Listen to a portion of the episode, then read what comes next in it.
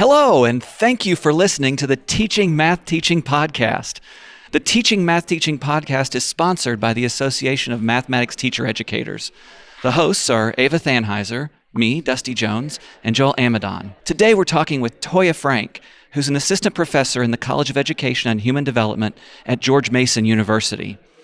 We're talking with Toya because of her project, Examining the Trajectories of Black Mathematics Teachers, which seeks to better understand the promise and challenges of encouraging more black educators to choose mathematics teaching as a career. The project will document the oral histories and experiences of black mathematics teachers pre and post de jure school segregation as a means of informing contemporary recruitment and retention policies and processes.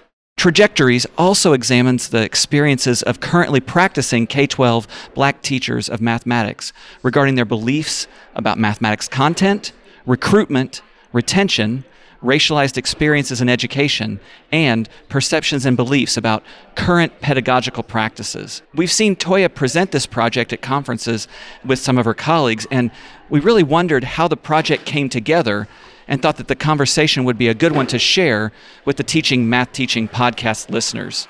Toya, welcome. Would you take a minute to introduce yourself? Sure. Thanks so much for having me. Yeah, I'm Toya Jones Frank, faculty at George Mason University. My primary responsibilities are in secondary education, so I work with all of our pre service, uh, middle, and high school mathematics teachers, and I also am affiliated with Mathematics Education Leadership, where I support doctoral students in mathematics education. So I'm uh, really happy to be here and excited for this opportunity. We want to start with a question just to get to know about you and how you came into the math teacher educator role. So, how did you start teaching math teachers and why? Formally, I've been at the university. This is the beginning of my seventh year. Well, I guess I'm midway through my seventh year now.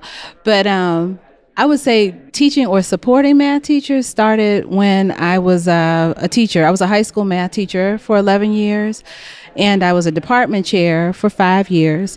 And so my interest in supporting math teachers, particularly new math teachers, started when I was a math department chair. One year I had five first year teachers in my uh, math department. and five uh, out of how many? Five out of like maybe 11. Okay. Right. Wow. And so it made me realize that I really needed to know more. And so my desire to know more, I thought was going to lead to me like taking a few classes at University of Maryland because I was a teacher in Maryland public schools. And um, I thought that I was going to take a few classes and learn how to better support my teachers through mm-hmm. doing effective professional development. And here I am. So, what led you to start the Trajectories Project? I think that my experiences as a doctoral student at the University of Maryland have a lot to do with that experience. So, I started at University of Maryland in 2008, and at the time, the faculty were funded. They had NSF funding to study highly respected Algebra 1 teachers. I was interested in looking at, at the time, like diversifying the teaching force. I think I've shifted a little bit now, but at the time I was so like one of my first papers I wrote was for an epistemology class. It was like think about a topic from like three different perspectives. And so I took this idea of recruiting and retaining diverse teachers. That was my first real experience with Danny Martin's work, Who Should Teach Black Students. So they knew that I was interested in that kind of work and their research around highly respected Algebra 1 teachers. It just so happened that all of the teachers that participated in the study were black teachers. So it led us to thinking about this intersection between mathematics teaching and race and teacher education. And so I would definitely credit my time at Maryland and the support of the faculty there with my initial interest in this work. When I was there, I had the opportunity to help them collect data and to do some writing with them about the topic. And upon leaving there, I started the job at George Mason. And uh, the first few years were just, you know, sort of finding my way. But the uh, interest in the topic never swayed. I was an African American math teacher. I've supported departments that were primarily, you know, African American or black. And um, then I also had an experience. My last teaching experience was supporting a department where we were more racially and ethnically diverse. But even in that experience, I just noticed that my black teachers had an experience that was unique, whether it was with parents or with administrators or even with students. And so I thought that it was something that was worthy of exploration. And so that's really how trajectories started. Okay. Yeah, I think that's the origins of the word. So if we think back to those origins about when you were imagining or proposing or designing this project, what would you have liked to know?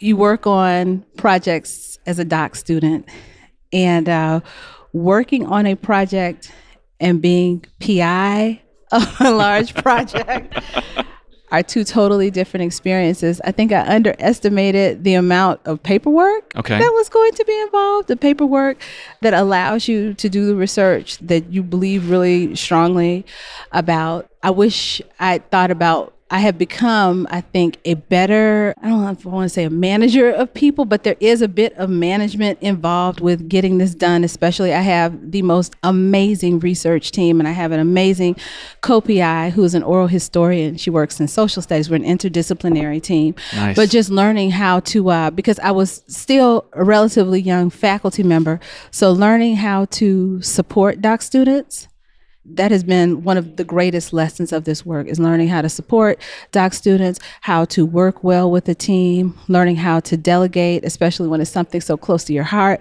but learning how to like bring people in and make sure that it is a collaborative project making sure that my students are you know having really great learning experiences because i don't think that this work would be possible if I hadn't had those great mentoring experiences. So, learning how to become a strong mentor. So, rather than management, I think I would rather say mentorship okay. has been one of the greatest lessons for me in doing this. Have you received like some really good piece of advice that you'd like to share? I will say, related to this work, when I first proposed it, I wasn't sure where it would fit.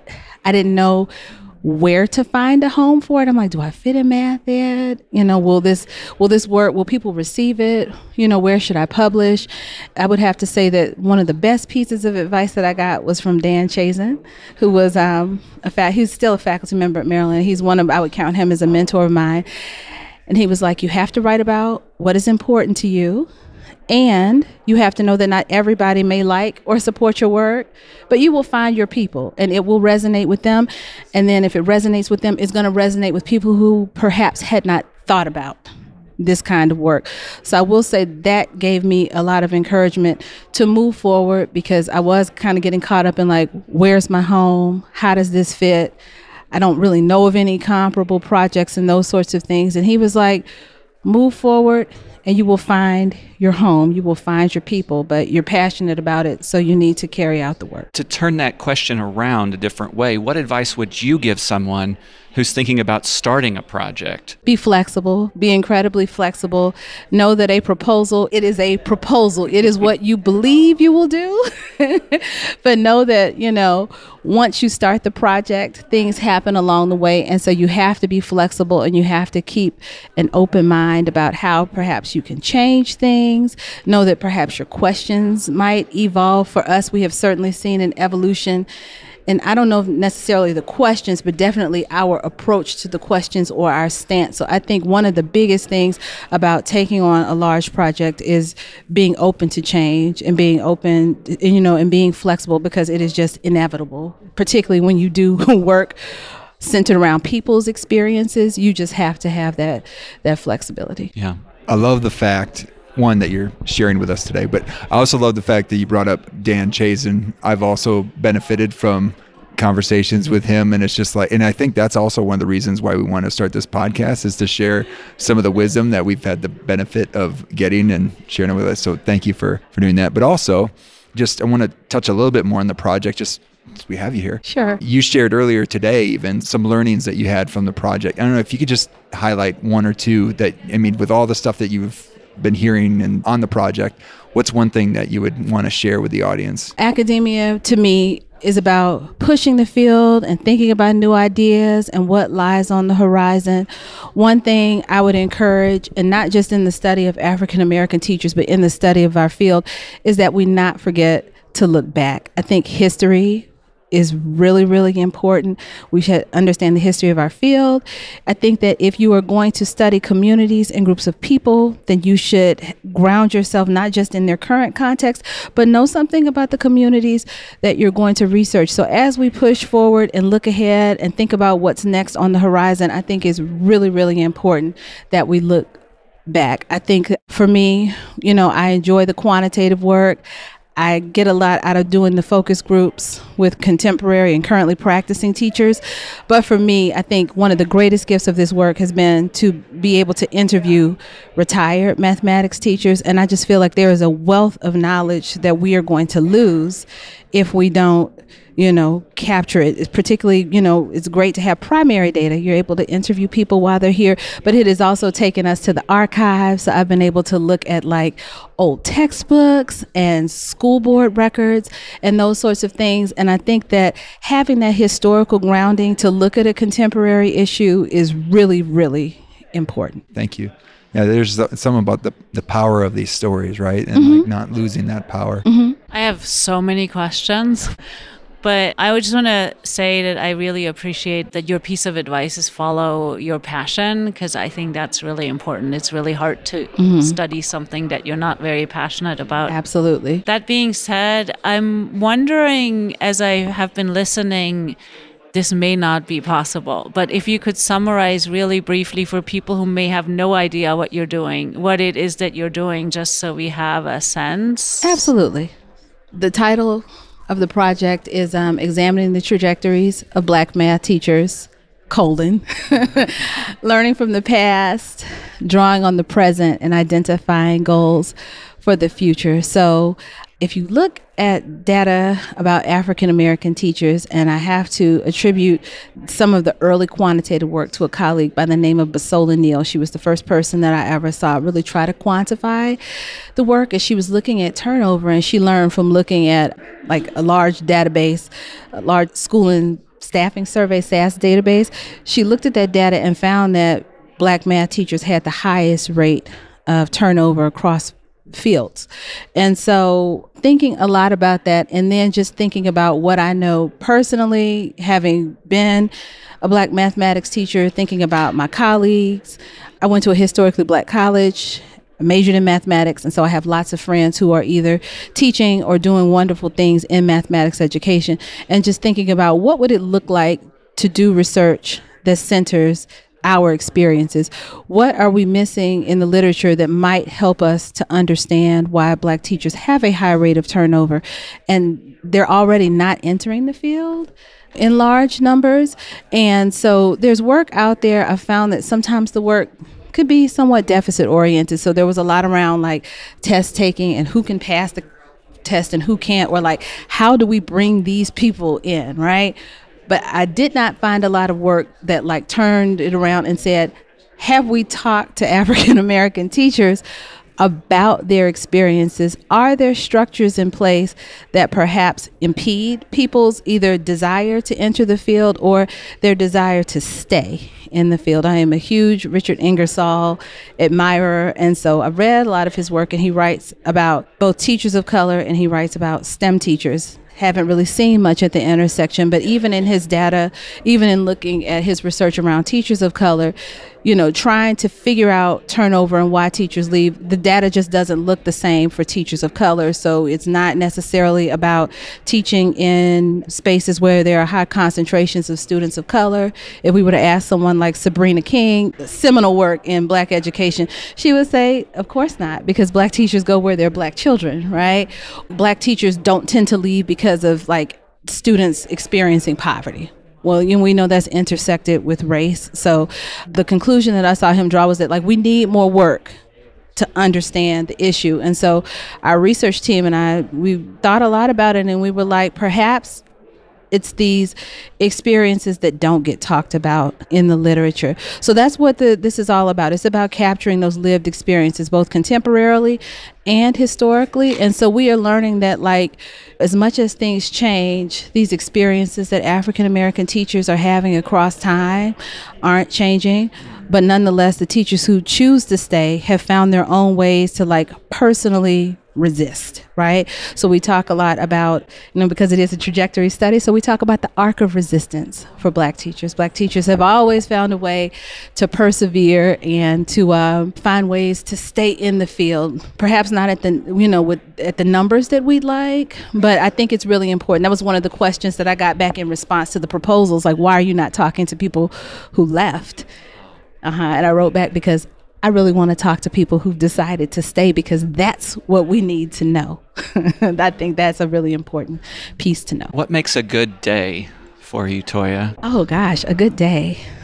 Perhaps trying to uh, check off some things on that never ending to do list, but when I can.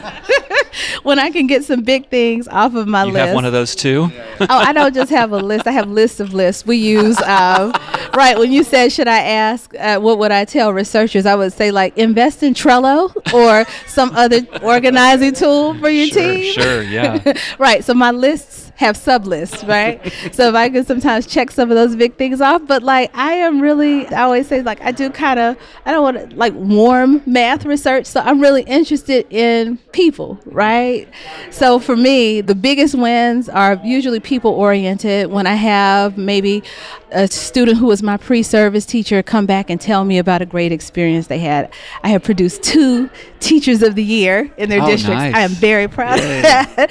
or the other day we were doing orientation for some students and I had one track me down because sometimes I'll teach like social foundations of education. I occasionally get out of the math program and teach. And I had a student come up to me and was like, "You know, I have decided I'm going to get a PhD and you really open my eyes to think about things like, you know, structural racism.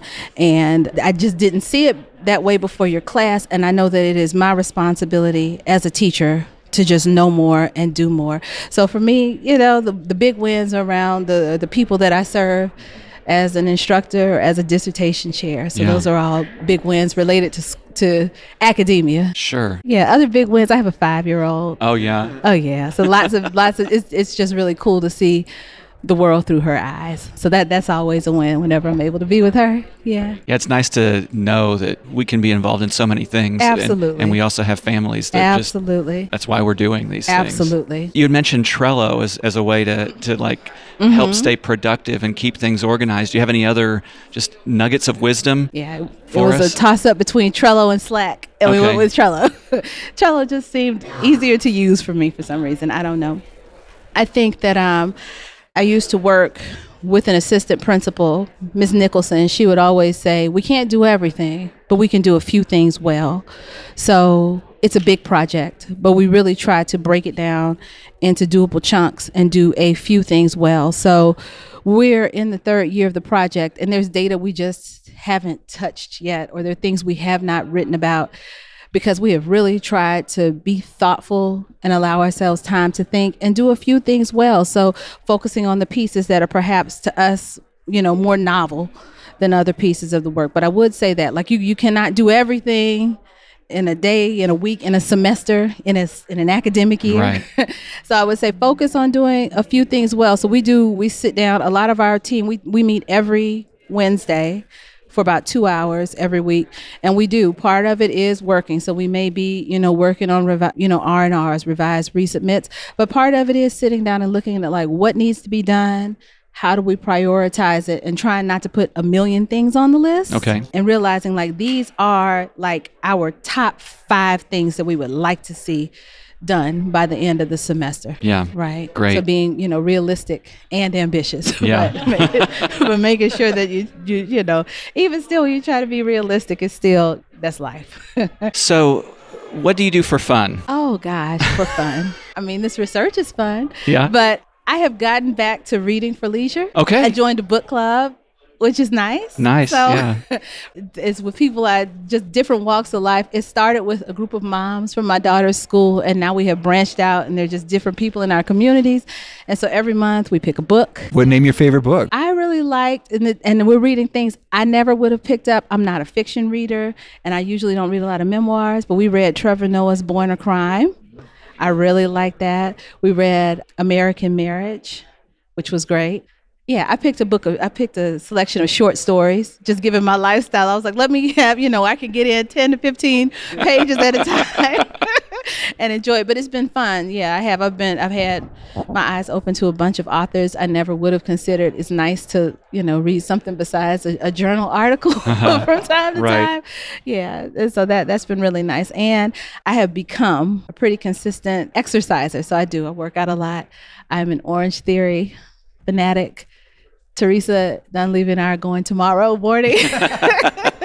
right. I think she's been bitten by the bug too. So no, I do that a lot, and it does. It, it helps me. Like being on the treadmill gives me time. Uh-huh. It gives me time to organize. It gives me time to plan, and uh, yeah, I, I, feel better. I've started running. I've run a couple of races, and so oh. that's been really fun. So those are the things, and I had to make like a concerted effort to do that. Sure. This will swallow you whole if you let it. Right. Yeah. People don't accidentally take care of themselves. Right. It seems like. Yeah. Absolutely. Right. Right. Right. Right. Well, Toya, it's been a real pleasure talking with you. Thanks so much for sitting down with us. Thanks yeah. so much for having me. I appreciate it. Thanks again for listening to the Teaching Math Teaching podcast. Be sure to subscribe to the podcast. You can find us on Twitter at Teach Math Teach.